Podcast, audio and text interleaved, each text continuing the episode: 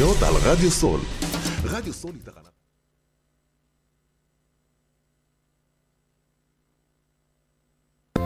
עמותת קול נותן, המרכז לסיוע חברתי.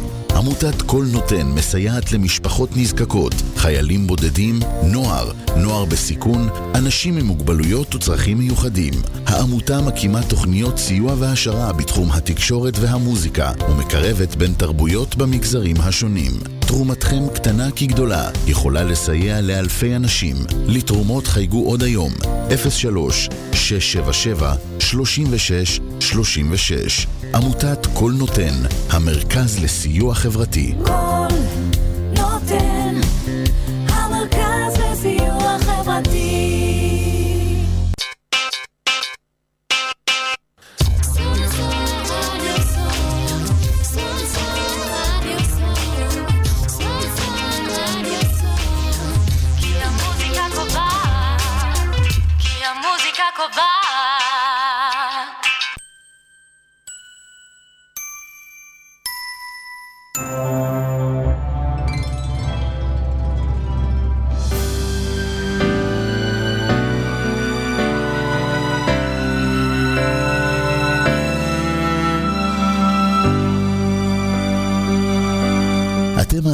לתוכנית לינה פאוז, תוכנית העוסקת בבריאות, רוגע, תשוקה והגשמה של נשים באמצע החיים, בהגשת לינה מרים שלו.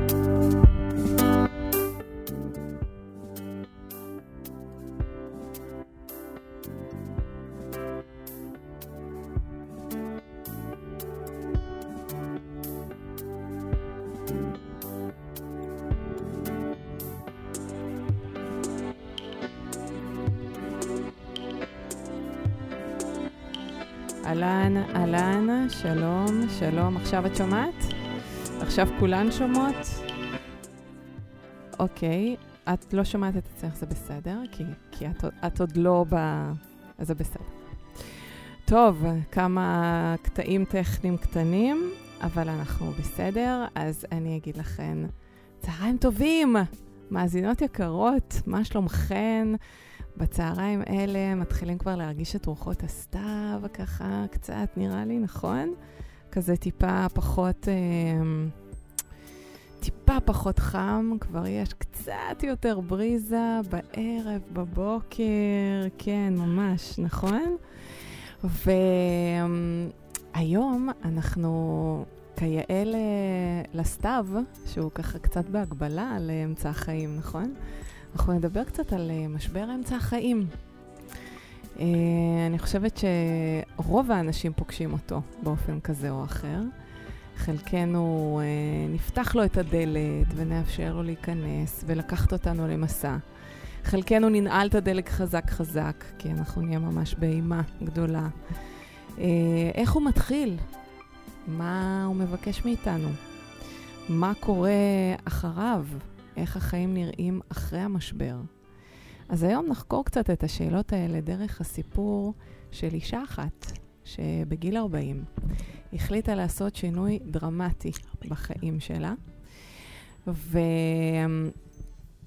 ואני אומר רגע למי שלא מכירה אותי, ששמי לינה מרים שלו, ואני עוסקת בבריאות והגשמה של נשים באמצע החיים. אני עוזרת לנשים אחרי 40 להבין את מה שעובר עליהן. למצוא שקט ואיזון בתוך הכאוס ולהתחבר מחדש לתשוקה. בהכשרתי אני רפלקס... רפלק... מה? הסתבכתי עם עצמי. רפלקסולוגית בכירה, עובדת סוציאלית, healer ית ומרפאה בקול. אני מטפלת בקליניקה מקסימה בחדרה וגם אונליין, והתוכנית שלנו, לי נא pause, נועדה להנגיש ידע וכלים לניהול טוב יותר של התקופה הזאת, כדי שתהפוך להיות עבורנו שער לצמיחה. ולהתפתחות. אז כל שאלה או התייעצות שיש לכן בעקבות התוכנית, או לגבי האתגר הפרטי שלכן, אתן מוזמנות לכתוב לי בוואטסאפ 054-300-3324. והיום אני מארחת את עדינה אבן זוהר, עובדת סוציאלית בהכשרתה, שהפכה לזמרת בגיל 40, והיום...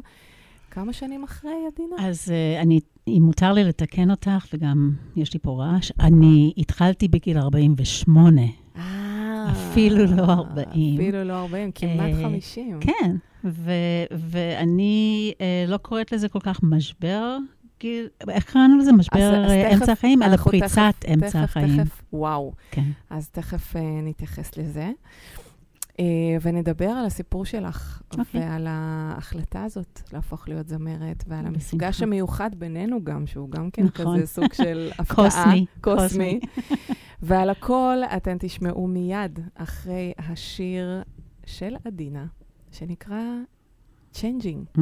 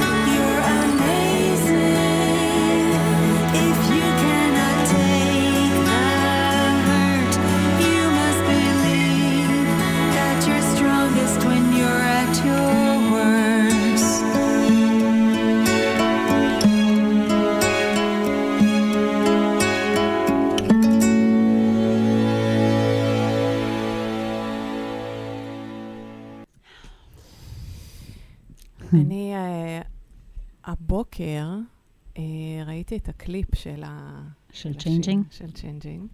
וטוב, אני, אני, זה לא דוגמה, כי, כי בתכלס, כאילו, אני בוכה כמעט מכל דבר, אבל אשכרה, כאילו, הזלתי דמעה. משהו נורא מרגש. ה- השילוב של השיר הזה עם הקליפ של הילדה הזאת, המתבגרת, שככה מחפשת עצמה, פתאום מוצאת את המקום שלה. ואני תוהה אם זה סתמי, או שזה איכשהו קשור אלייך, הנושא של הקליפ. אמ, זה לא סתמי וזה לא... תראה, קליפ, אה, כמובן, אה, עשה אותו, מי שעשה אותו זה יוני גודמן, שהוא אנימטור אה, מאוד חשוב בארץ. הוא קיבל את השיר, והוא דמיין מה הוא רואה. ולמעשה, הוא לקח את זה למקום שבאמת בחורה שבורחת מהבית, עוזבת את הבית, משאירה מאחורי הפתק. היא לא יודעת לאן היא הולכת להגיע, בסך הכל, היא מתגלגלת.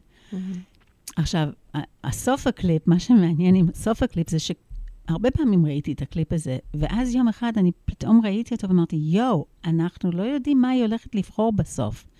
אני לא רוצה לעשות ספוילר, כן? בגלל שיש שם איזו שנייה שאת לא יודעת לאיזה כיוון היא הולכת. ואז היא בוחרת לאן היא הולכת עם זה. Uh, השיר הוא לא מקרי, השיר הוא בהחלט uh, מספר, הוא, הוא קשור אליי, uh, קשור לדרך, קשור לזה שמנקודת שפל פתאום גיליתי הרבה מאוד כוחות ש, ששכחתי שיש לי אותם. זאת אומרת, פעם ידעתי, ושכחתי, בדרך אנחנו שוכחות נכון. לפעמים. ו- ואספתי את כל הכוחות האלה, ו- ו-you're strongest when you're at your worst, את הכי חזקה כשאת בנקודת שפל. בגלל שתכל'ס כשאת בשפל, אין לאן להגיע, אין לאן לרדת כבר, יש רק לעלות. רק לעלות. רק אז לעלות. את אה, מוכנה לחלוק איתנו את הנקודה כן. הזאת? תראי, זה, זה לא דרמטי מאוד, זאת אומרת, זה לא חס ושלום מחלה או סמים או משהו. הייתי נשואה, ואז הנישואים התחילו להתפרק.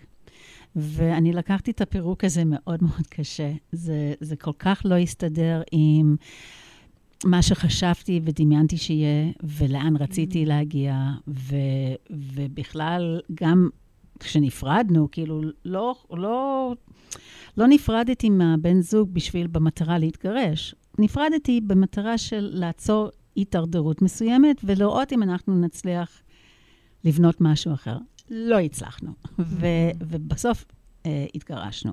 כן. עכשיו, הנקודה הזאת, הייתי בת, אה, כמו שאמרתי, בסביבות 46, 7, 8, כשהתחילה ההידרדרות, ואז החלטנו להיפרד, ובשבילי זה היה, זה היה באמת רעידת אדמה. אה, וגם הילדים כבר גדלו, ולי לא היה ממש זהות מקצועית. הייתי עובדת סוציאלית בתחילת הדרך, עזבתי אותו שנים לפני כן. Mm, אמ, הייתי, עשיתי דברים אחרים, אבל שום דבר לא ממש הרגשתי שזה אני. והמזל שלי היה שניהלתי עם עצמי הרבה מאוד שיחות, ושיחה אחת שניהלתי היה, עדינה, אם מחר את שוכבת על ערש דווי, על מה את הולכת להת, להצטער? mm, חוץ, מה, חוץ מההתפרקות של החיי נישואים. כן. ואז התשובה שלי הייתה ש, שלא ניסיתי אף פעם ללכת לכיוון של השירה, בגלל שמאז שאני ילדה קטנה, רציתי לשיר. רצית מאז שאת ילדה. מאז שאני ילדה קטנה. שרתי גם? שרתי בבית ספר, אהה. תמיד אמרו, יש לך קול מדהים, יש לך קול יפה, תעשי כן. משהו. כן. ולא. Uh, הלכתי לכיוון אקדמאים, לימודים אקדמיים אחרים, ואז אמרתי, אוקיי, עכשיו זה הזמן לפחות לתת דרור גם לתשוקה הזאת. אז בגיל אה, 47, נדמה לי, לפני בדיוק 20 שנה, בקיץ של 2003, נכנסתי לאולפ... לסטודיו של המורה שלי לפיתוח קול, ואני הרגשתי שהגעתי למקום הנכון. Mm, ועוד לא חשבתי להיות מקצועית, אבל הייתי רק, רציתי רק לעבוד על הכל, שדרך אגב, דבר מאוד מעניין, התחיל, התחילו לי בעיות קול. זאת אומרת, התחיל, הייתי צרודה מאוד, ו, מה את אומרת? וכל מיני דברים, ולא הבנתי עד כמה עבודה על פיתוח קול הוא לא רק לשירה, הוא בכלל, זה בכלל. זה, זה גם, זה, זה כמעט כמו טיפול. זאת אומרת, למצוא את הקול שלך, לגלות אותו מחדש, להעצים אותו, להוציא אותו מהמקום הנכון, לקלף מלא שכבות שאנחנו שמות על עצמנו, שמכסות לנו. זה היה גם uh, בשביל השירה זה וגם... היה ממש ריפוי. וגם נשמע. ריפוי, כן, כן. זה היה מדהים. אז זה היה ההתחלה. איזה מין אה, ילדה את היית, עדינה? מאוד, אה, מאוד אקטיבית, מאוד אה, אנרגטית. טומבוי כזה? כן, אפשר לומר. אה, תמיד שלחו אותי למנהל בגלל ש... כשהבנים היו מרביצים לי בכיתה ד', היי, אני החזרתי להם ישר, מה... ו... ו... גדלתי בארצות הברית, והמורה אה. הייתה אומרת לי, It's not ladylike, זה לא, לא ככה מתנהגת אה, נכון. אישה נאה. אמרתי, אבל הבנים מרביצים לי, מה בדיוק אני אמורה לעשות? להחזיר להם, זה ברור.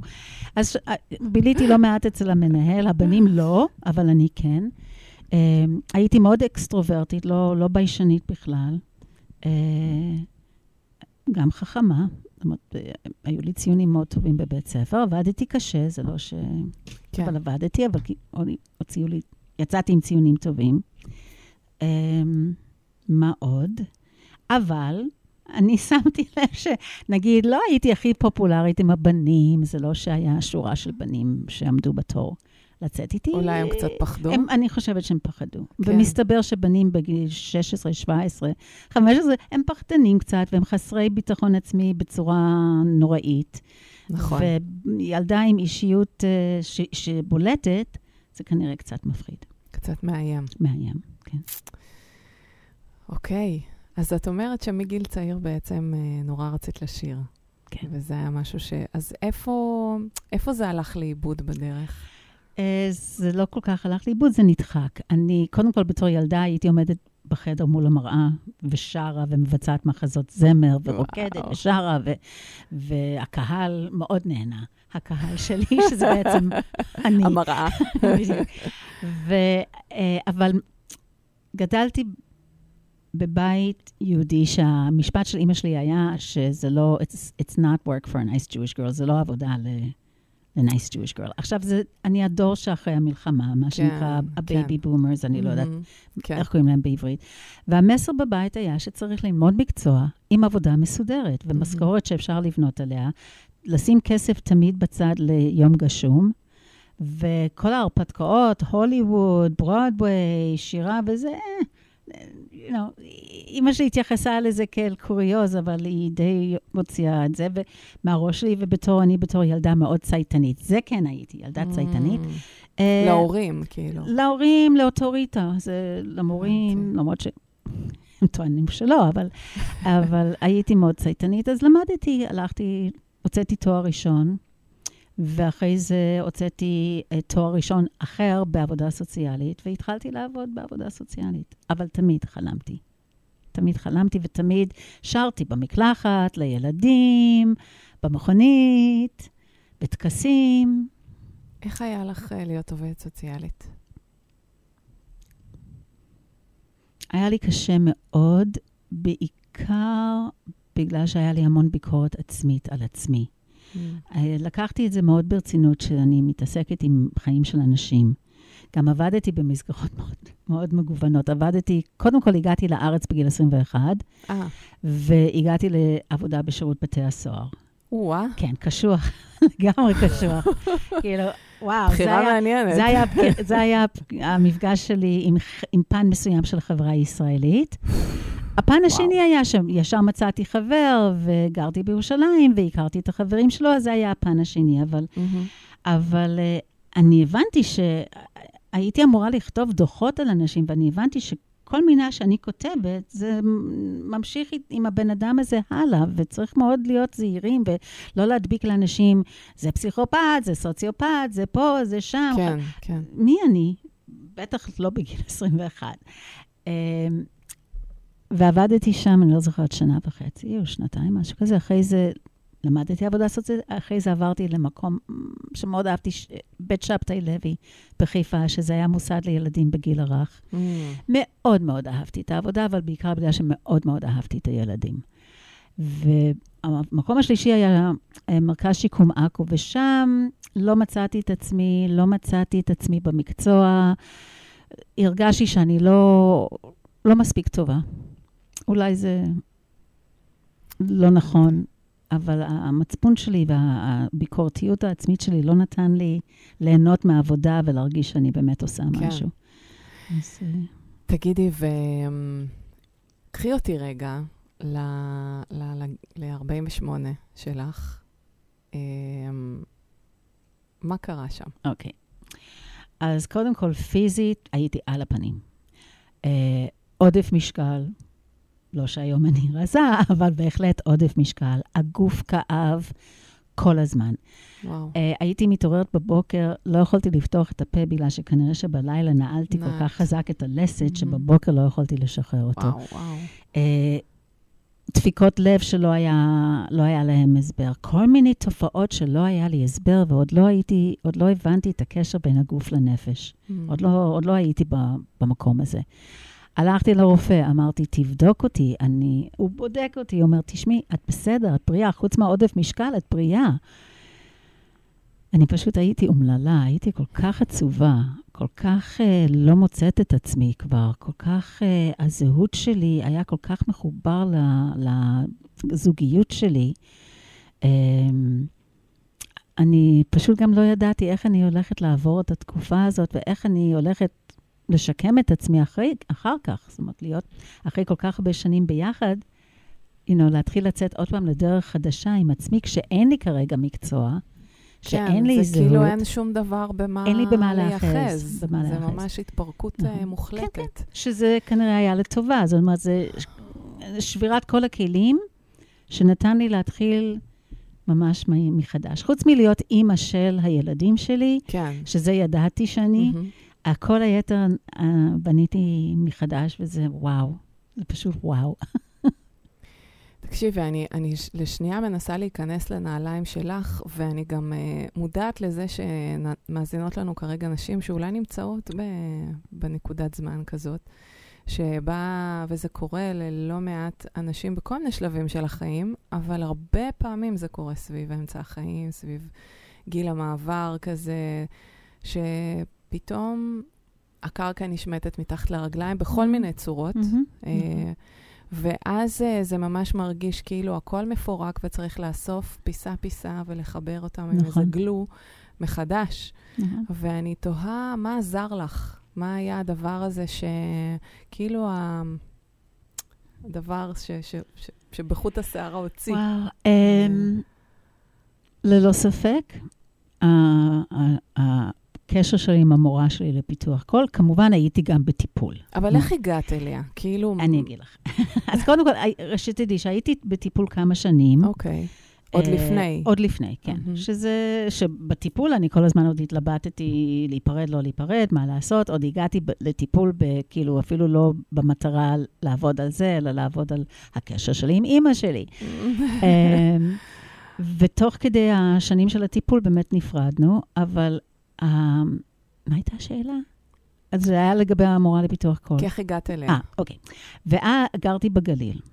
אז באותה תקופה, במקום נורא נורא יפה ופסטורלי, אבל סוף העולם פחות או יותר, ו- וכל יציאה, נגיד, לתל אביב או למשהו שרציתי לעשות, זה תמיד היה תכנון, ולפעמים לישון זה תמיד היה... אז אמרתי, אוקיי, קודם כל אני חייבת לשנות את היום-יום שלי. הילדים לא צריכים אותי בבית כל יום. Mm-hmm. אני. פעם בשבוע קמה, נוסעת לתל אביב, עושה יום בתל אביב. אבל היות ואני לא אוהבת קניות, ואני גם לא אוהבת לשבת בבתי קפה, ואמרתי, אוקיי, אני צריכה תוכן, אז... אישה הח- מוזרה. ההחלטה שלי להגיע לתל אביב היה שאני אחפש מורה לפיתוח קול באזור תל אביב. וגם, אה, זה היה גם פיתוח קול וגם uh, סדנות משחק. Mm, הלכתי, דפקתי על הדלת של בית צבי, של יורם לוינשטיין, של סמינרי קיבוציים. הרוב אמרו, רובם אמרו, אנחנו לא מקבלים אנשים בגילך. למה? בגלל שבן אדם בגילך, 48, כבר יש להם דפוסים שאי אפשר לשבור, וכנראה שלימודי משחק זה לשבור דפוסים, דפוסים להיות מוכנים לצאת ממי אני ולקבל דמויות אחרות. יורם לוינשטיין כן- כן אמר שהוא מקבל אותי לסדנה של שנה אחת, אבל לא הלכתי, אבל באותה הזדמנות כבר התחלתי לבקש אה, המלצות על מורים לפיתוח קול, וככה הגעתי למורה שלי, כרמלה אינוב, mm. שאני איתה ביחד כבר 20 שנה, ותביני שהיום היא בת 70, 93, אז אנחנו... וואו, כן. והיא עדיין היא, מלמדת? היא מלמדת על אש קטנה עם, עם אנשים שהיא כבר עובדת איתם שנים, ופה ושם וואי, היא מקבלת וואי, אנשים מדהים. קטנים, אבל היא מדהימה. מרגש. היא מנטורית, זה יותר מ... זה לא סולמות, כן. זה מנטורינג ל... באמת לחיים. אז הגעתי אליה, ואז היא, אמרתי לה שאני גם רציתי משחק, אז היא המליצה לי על מורה למשחק שהיא גם שחקנית, שהיא גם 90, לדעתי היא צריכה להיות היום בת 95 לפחות, רות גלר, ש... שחקנית ותיקה, שרואים אותה בכל מיני מקומות, אבל היא, היא, היא עושה כל מיני תפקידים. תפקידים הרבה- משניים. לא כן. תמיד, היא שיחקה למשל, אה, היה אה, סרט אה, שנקרא, צואה, אני לא זוכרת, משהו על מלחמת יום הכיפורים, שהיא שיחקה את גולדה. בהחלט לא, אה, לא. תפקיד. משהו עם לא- הצופרים. לא הסרט שיצא לא עכשיו? זה, לא עכשיו עם לא, הלן מירן, אוקיי. לא. לא, זה היה לפני כמה שנים כבר. והתחלתי לעבוד עם שתיהן באופן פרטי. אחרי שנה הבנתי שיותר בוער לי לשיר, זה. כן. זה מה שבוער. זה- וככה אני ממשיכה עם כרמלה כבר 20 שנה. זה ו- פשוט לא, זה לא, לא- לא יאומן. נכון. לא יאומן. אני רוצה לצאת להפסקה אה, קצרה עם אה, שיר שלך, אה, שככה אפילו במילים שלו כל כך מתחבר לכל מה שדיברת עכשיו. השיר נקרא Be yourself, Be Yourself. be yourself.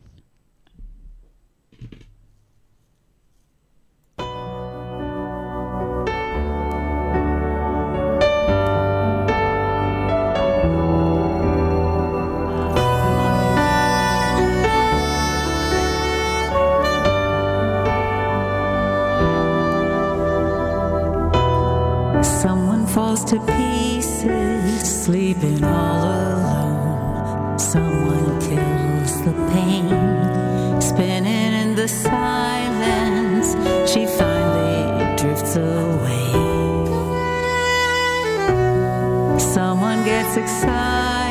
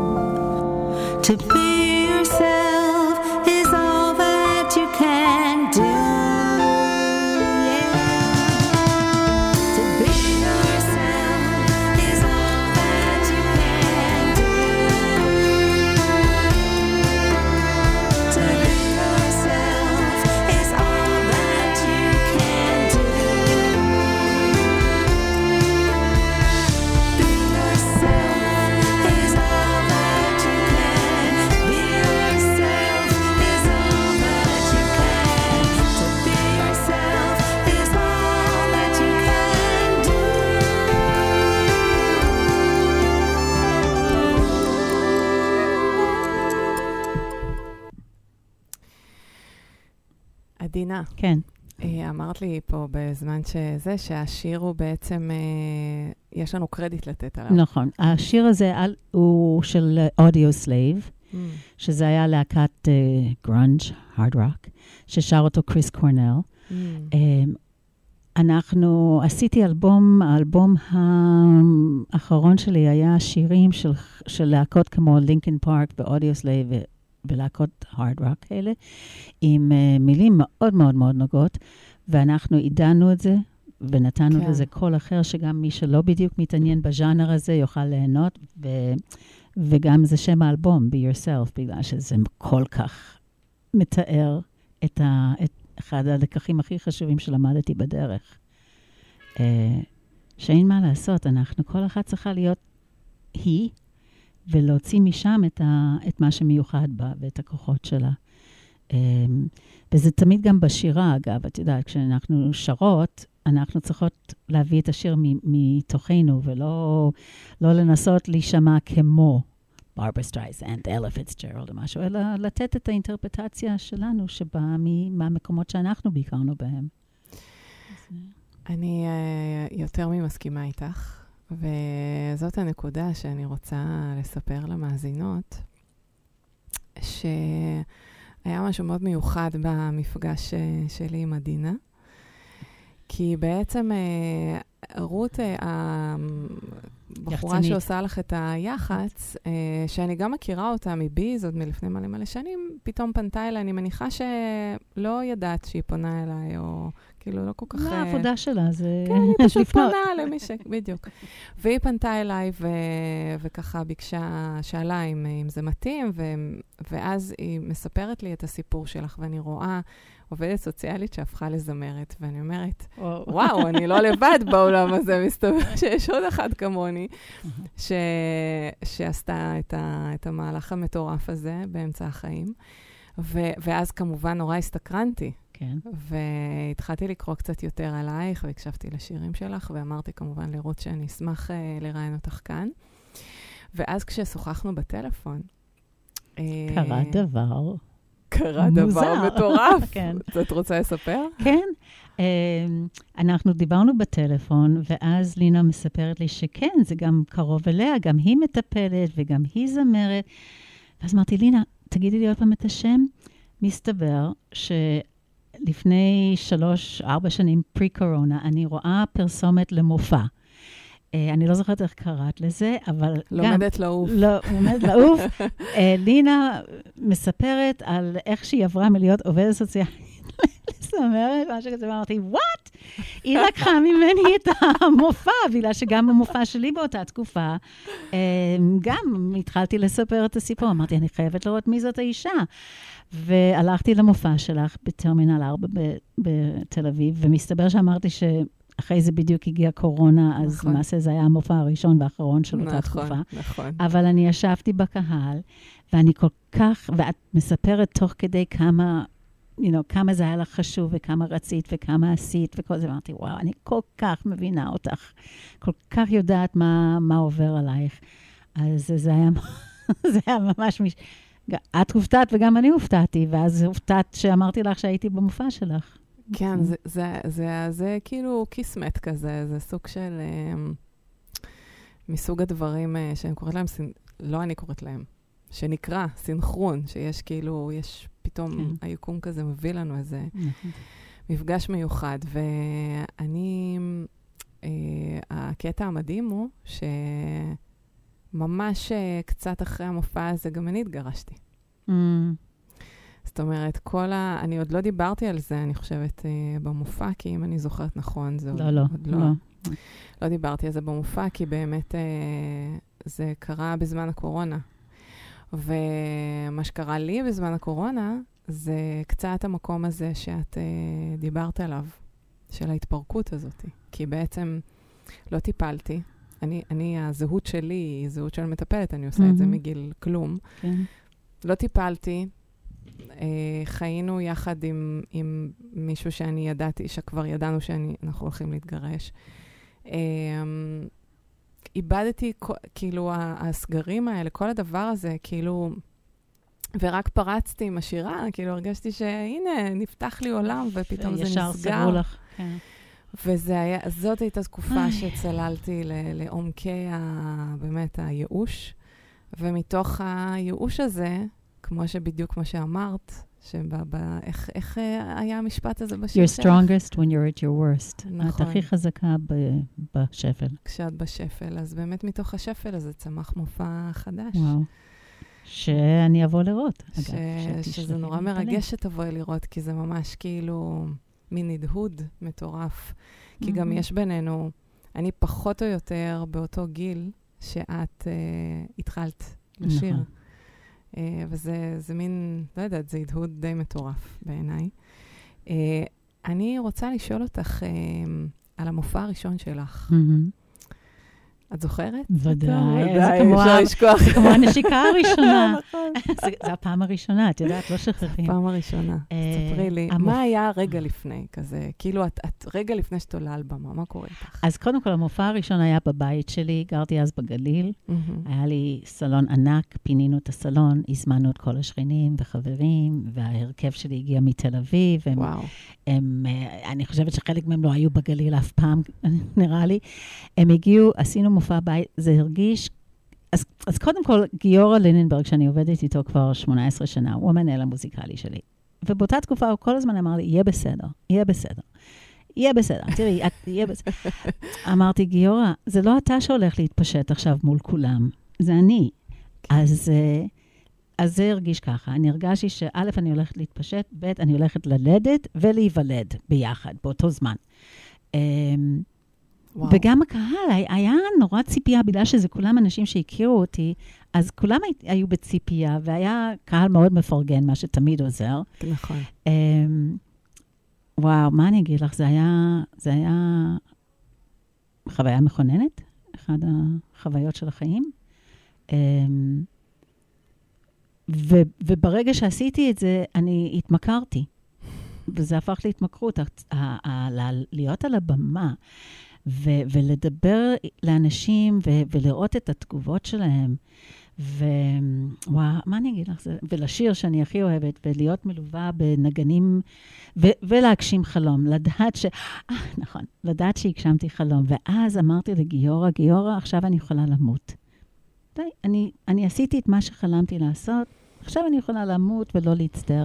אמר, לא, לא, ואחרי 20 שנה, אנחנו עדיין נפגשים עדיין שם. על הבמה. ולא, עכשיו אני כבר לא רוצה למות, אבל כל פעם זה, זה ריגוש מחדש. אני רוצה להגיד משהו, שבאחד מהמופעים לפני שנה או משהו, אמ, אני נורא אוהבת כמובן להסתכל על הקהל, ולראות מי איתי, מי לא איתי. יש אנשים שבוכים, ואנשים שצוחקים, ואנשים שמתחבקים ומתנשקים, ו... והייתה אחת שאני ראיתי שהיא מאוד uh, מהורהרת, ובסוף המופע היא באה אליי והיא אמרה, את כל כך uh, דיברת אליי, אמרת, אני עכשיו בהתלבטויות Mm. לגבי מה אני עושה עם הנישואים, ואיך ייראה היום אחרי, וכל מיני דברים, וזה כל כך uh, הדהד אצלה המופע, uh, שזה כל כך מרגש לדעת שאנחנו עושות משהו ש, שנוגע בקהל. כן, בהחלט.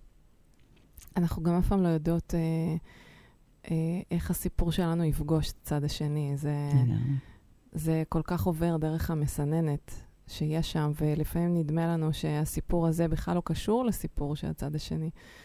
אה, סתם אה, כאילו קוריוז כזה מהמופע האחרון, שמבחינתי הוא כזה מאוד פונה לנשים. כאילו, נשים, בגילי אמצע החיים, ברור שגם גברים ייהנו, אבל... ואז ניגש אליי בחור שהיה בקהל בן 30 ומשהו, כאילו בחור צעיר, שנראה כזה קצת מוזר, קצת כאילו לא קשור לעולם כזה, ואומר לי, התחברתי לכל מילה, ש... ואני כאילו מסתכלת, איזה? ואומרת, אוקיי, מדהים.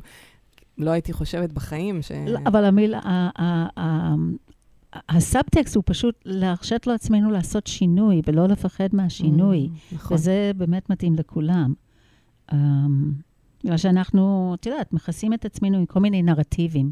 את לא תצליחי, אה, וואלה, היו לי נרטיבים מכאן עד להודעה הבאה, מי יבוא למופע, את מי את מעניינת בכלל, אה, יש, you know, כל החבר'ה הצעירים, מה את חושבת לעצמך, ו, ושלא נדבר על סיוטים ש... עדיין מדי פעם יש איזה סיוט שאני עולה על הבמה. וואי. אני לא יודעת מה אני אמורה לעשות, לא ש... שכחתי את כל המילים לשירים, אין תווים, אין בכלל נגנים, או מלא סיוטים, אבל שזה טבעי. אמ, כן. אבל, אבל ה- הרעי... אז נרטיבים היו לי מלא, ובכי, אגב, שלא כן. יבינו הצופות. המאזינות שלך. זה לא היה חלק. בכיתי המון בשנים הראשונות, בטח בשנתיים, שלוש הראשונות, כל הזמן בכיתי. אבל אוקיי, זה ניקה, זה עזר כנראה לנקות, ו- וזה כנראה חלק מהתהליך. והמשכתי, ואני כל הזמן ממשיכה, וזה לא תמיד קל, ויש קשיים, אבל נכון. ה- מה שזה נותן לי, מה שזה נתן לי, מה זה נותן לך? אומייגוד. Uh, קודם כל, יש לי זיהוי, זהות מקצועית. Mm, שתיים, יש לי כל הזמן לאן לשאוף, בגלל שזה לא נגמר, אין פסקה. פסקה אולי יהיה מדיסון סקוויר גארדן, אבל אני לא, לא בטוחה שאני אגיע לשם. אז, אז תמיד אפשר לעשות ולחדש, ולחדש שירים, ולחדש, אה, לעשות שיתופי פעולה. אני כל הזמן מחדשת, עכשיו אני עובדת על האלבום החמישי, שעכשיו וואו, זה סוף מדהים. סוף שירים בעברית. וזה מאוד מרגש אותי. אז זה נותן לי פשוט כל הזמן סיבה, או על מה לעס- לקום בבוקר ולדעת שיש עוד הרבה מה לעשות. כן. אמ, וזה הסיפוק שאני רואה ארבע אלבומים ועוד חמישי. זאת אומרת, אמ, מה אני אגיד לך? זה- מדהים. תגידי, יש אה, מבחינתך מחיר לבחירה הזאת? תראה, אני לא יכולה להגיד על מחיר משפחתי, בגלל ש... כמו שאמרתי, הילדים גדלו, זה בשבילם זה רק היה טוב, שאין להם אימא שיושבת בבית ומחכה שהם כן. יתקשרו אליהם כן, ויבואו לאכול. נכון. אז אה, אני חושבת שלילדים זה רק לטובה. נכון, הם אה, בטח נורא גאים בך גם. הם גאים, כן, מופיעה, כן, ו- הם בהחלט גאים. הם, אה, הם גם רואים את השינוי שעבר עליי. כן, אה, זה השראה מטורפת לילדים בעיניי. בהחלט. ממש, מה שעשית. כמו שהבת הגדולה שלי אמרה לי אז, אח- אני חושבת שבמופע הראשון, או עם האלבום הראשון, אמא, אם, אם את תצליחי, זה רק מראה שאף פעם לא מאוחר. נכון. וזה נכון, אף פעם לא מאוחר. Um, המחיר אולי זה רק באמת הרבה תסכול. המון תסכול, אבל צריך ללמוד לחיות גם עם תסכול וגם עם uh, אכזבות. היו לי מופעים ש, שביטלתי בגלל מלחמת שלום הגליל וכל מיני דברים כאלה. היו מופעים, אה, קורונה, לא נדבר על זה, ועוד כל מיני דברים. אז, או, או לפעמים להגיע למופע ולראות שיש מעט מאוד קהל. עכשיו, המספר הזה לא משנה, כל אחד מגיע או לא, מישהו הגיע, מגיע להם את המופע הכי טוב שיש. נכון. אבל אנחנו עובדים כל כך קשה, ולראות שיש מעט קהל, והיום אני מבינה שהמון המון המון מוזיקאים, יש להם את הבעיה הזאת. זה לא רק אני, אה, יש יותר ויש פחות. אז אולי זה המחיר, התסכול, כן. אם אני צריכה לחשוב על המחיר הכי גדול. אבל זה לא מחיר, עוד פעם, זה, זה מחיר וזה לא מחיר. כן, אני חושבת, אני מניחה שהתסכול אה, ב- בלא לעשות את זה, יותר גדול. הוא, הוא, הוא כל כך הרבה יותר עמוק ויותר גדול ויותר אה, קיצוני. אני אה, הייתי נורא סקרנית, כי כשסיפרת סיפור שלך ככה, ואמרתי, מעניין, כי ככה זה, אני, בגלל שאני עוסקת גם בעיצוב אנושי, והמאזינות הקבועות שלי כבר מכירות, כבר עשינו כמה, עשית, דיברתי על העיצוב האנושי, והיו פה מאזינות שעלו ועשיתי להם מפה, ככה בקטנה כמובן, כי מפה ממש של עיצוב אנושי. זה שלוש שעות, אבל, אבל ככה בטעימות. אבל הייתי נורא סקרנית, זה לא שביקשת ממני גם. כן. אה, לא ביקשת, אבל, אה, אבל אה, כן, זה מעניין תמיד כשאני, ככה, הנושא הזה של הגשמה של אנשים, של, של מה בתוך המפה הזאת של העיצוב האנושי, שלמי שלא מכירה, זאת אה, מפה בעצם שמבוססת על ידע של העיצוב האנושי, שהוא ידע רחב ידיים, הוא כמו, אבל זה לא אסטרולוגיה וזה לא נומרולוגיה. אה, בלי חלילה, חלילה לזלזל בתחומים מדהימים. זה תחום פשוט מאוד מאוד אחר, אה, והוא נותן אה, כלים בעיניי מאוד פרקטיים כאלה לה, להתקדמות שלנו בחיים, בעולם, ולהגשמה. כאילו, והגשמה זה משהו שאותי באופן אישי נורא מלהיב, כשאני פוגשת אדם שמגשים, אז זה, זה, זה מרגש אותי עד, אה, עד דמעות. ו, ו, ואז אמרתי, אני חייבת, אני חייבת לראות את המפה שלך. אז, גילית? אה, אז גיליתי שקודם כל שאת מהאנשים האלה שיודעים לתקתק דברים, שיודעים לעשות מלא דברים במקביל. זאת אומרת, זה לא משהו ש... אה, יכול להפריע לך, זה לא... את יודעת, אני, אני מניחה שאת מכירה את זה מהחיים שלך, שאת יכולה גם את זה וגם את זה, וגם עם היד הזאת פה ועם היד הזאת שם. למרות שאני רוצה להגיד לך כן. שאני, שב- השבוע, השבוע, כן. אה, ממל- מ- אני ממלאת 67 שנים. מהמם. עכשיו, אני לפני כמה שנים אמרתי שאני כבר התחלתי להתחבר לצד הגברי שלי, שזה לעשות דבר אחד. זה מה שאי אפשר, אני יכולה רק לעשות דבר אחד בו זמנית כבר, אבל כן, אני יכולה בהחלט לתקתק כמה דברים, כן. ולנהל כמה שיחות, וכן, זה כן. בו, בהחלט, זה ב- ובצעירותי הרבה יותר. ואני אה, ראיתי במפה שלך גם שאת מהאנשים שיודעים לקבל החלטות אה, במקום. זאת אומרת, את יודעת כאן ועכשיו מה נכון לך, ואני מניחה שעד שהראש מתחיל להתערב, אז ההחלטות האלה שבאות לך מהבטן הן ההחלטות הכי נכונות. כשהראש שלך מתחיל להתערב, זה בלגן, בגלל שהראש שלך, מה שנקרא בעיצוב אנושי, לא מוגדר. זאת אומרת, זה ראש שהוא הוא כל הזמן מתמלא. ב- יפה. ב- באינפורמציה חדשה, וואו. ובלמידה, בדברים. זה ראש של אנשים נורא סקרנים, כל הזמן רוצים ללמוד, אבל גם אי אפשר להסתמך עליו ממש, כי הוא, כי הוא כל הזמן אה, ב- בשינוי, ו- ואין ממש איזו דעה מוחלטת, ויש מלא בלבלה, ומלא שאלות, ומלא דברים שבעצם אין להם שום דבר ועניין עם החיים שלך באמת. זאת אומרת, זה... את צודקת שאני יודעת להכריע. יש מצבים שצריך להכריע, ואני יודעת להכריע. כן. אמ, והראש פשוט מנסה להראות לי תמיד את כל הצדדים של המטבע.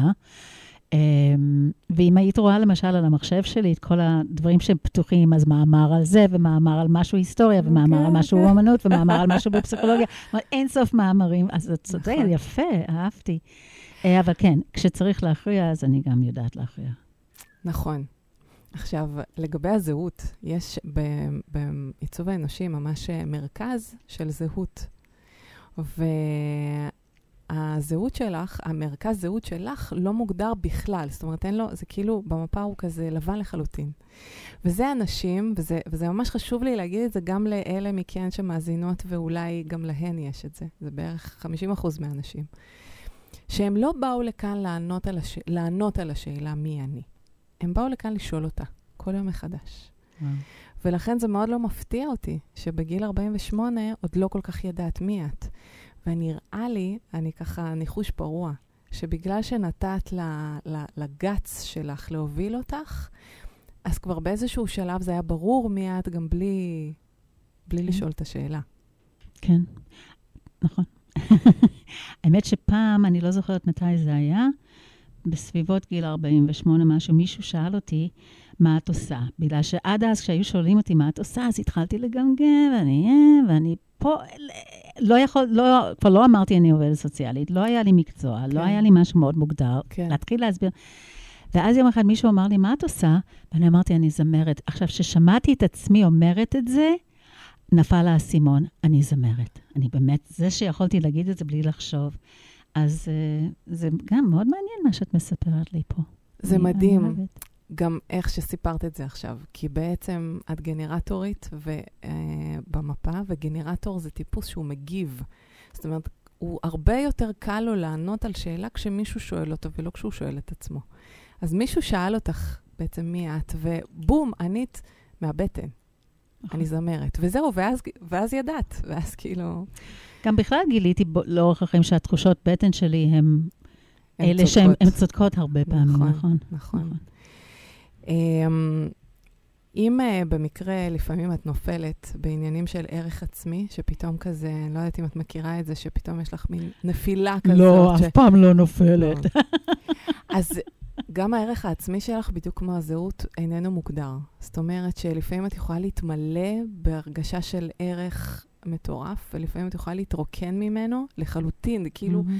כל ההישגים שלך כאילו אה, נמצאים בתיקייה אחרת בזמן הזה. נכון. אז אם זה קורה לך, ואני יודעת שעוד מאזינות חוות את זה הרבה פעמים, יש לי מלא מטופלות שהן מגיעות עם העניין הזה, זה נורא לא פשוט.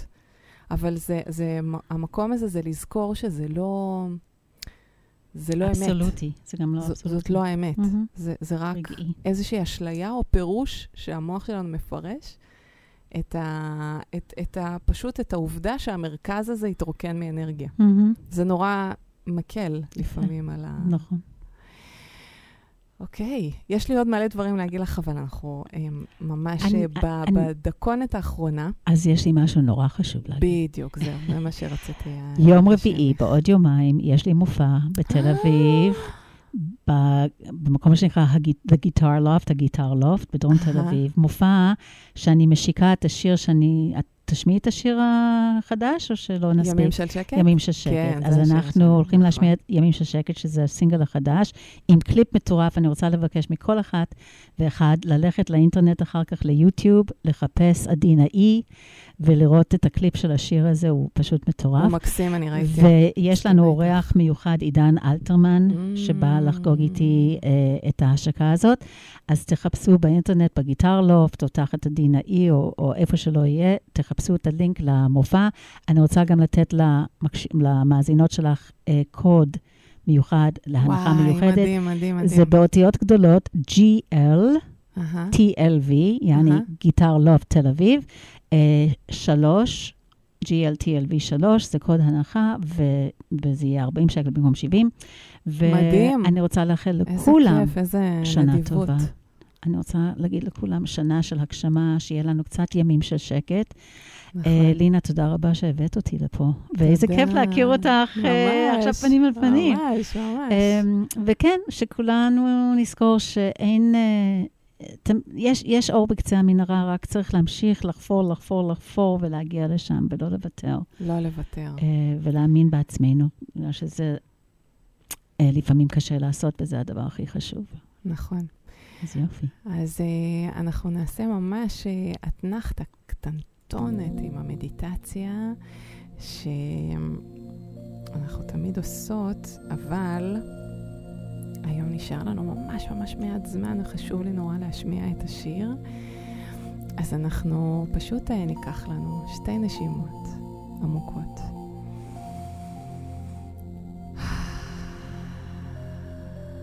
ואם הקשבת לכל התוכנית, אז אה, אולי זה נגע לך באיזה כפתור, אולי גם לך יש איזה חלום שהוא לא חייב להיות גדול, והוא יכול להיות כן מאוד גדול, ואולי נראה בלתי נתפס כרגע, ואולי הוא קטן, וזה לא משנה.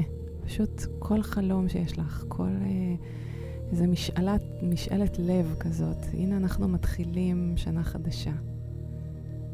ובואי אה, תבטיחי לעצמך, תבטיחי לעצמך שאת עושה משהו, עושה צעד קטן. מהצעד הקטן הזה אולי יתחיל לפרוח איזה עץ, שלימים יגיע להיות עץ מלא פירות. אז בואי ניקח עוד נשימה עמוקה ותהיי ככה עם המחשבה הזאת לתוך השיר המקסים, ימים של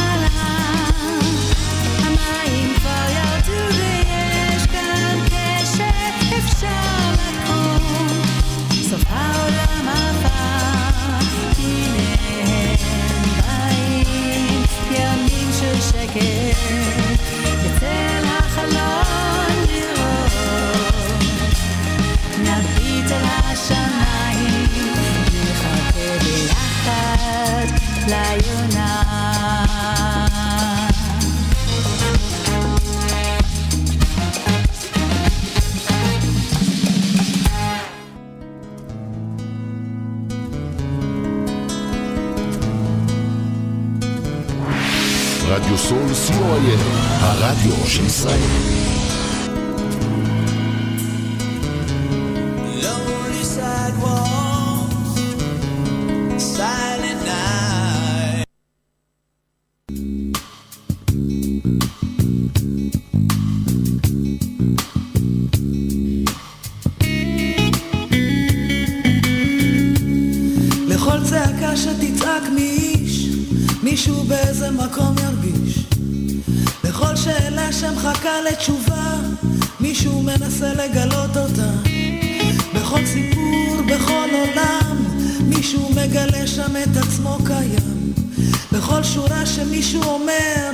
מישהו יכול עוד שורה לחבר.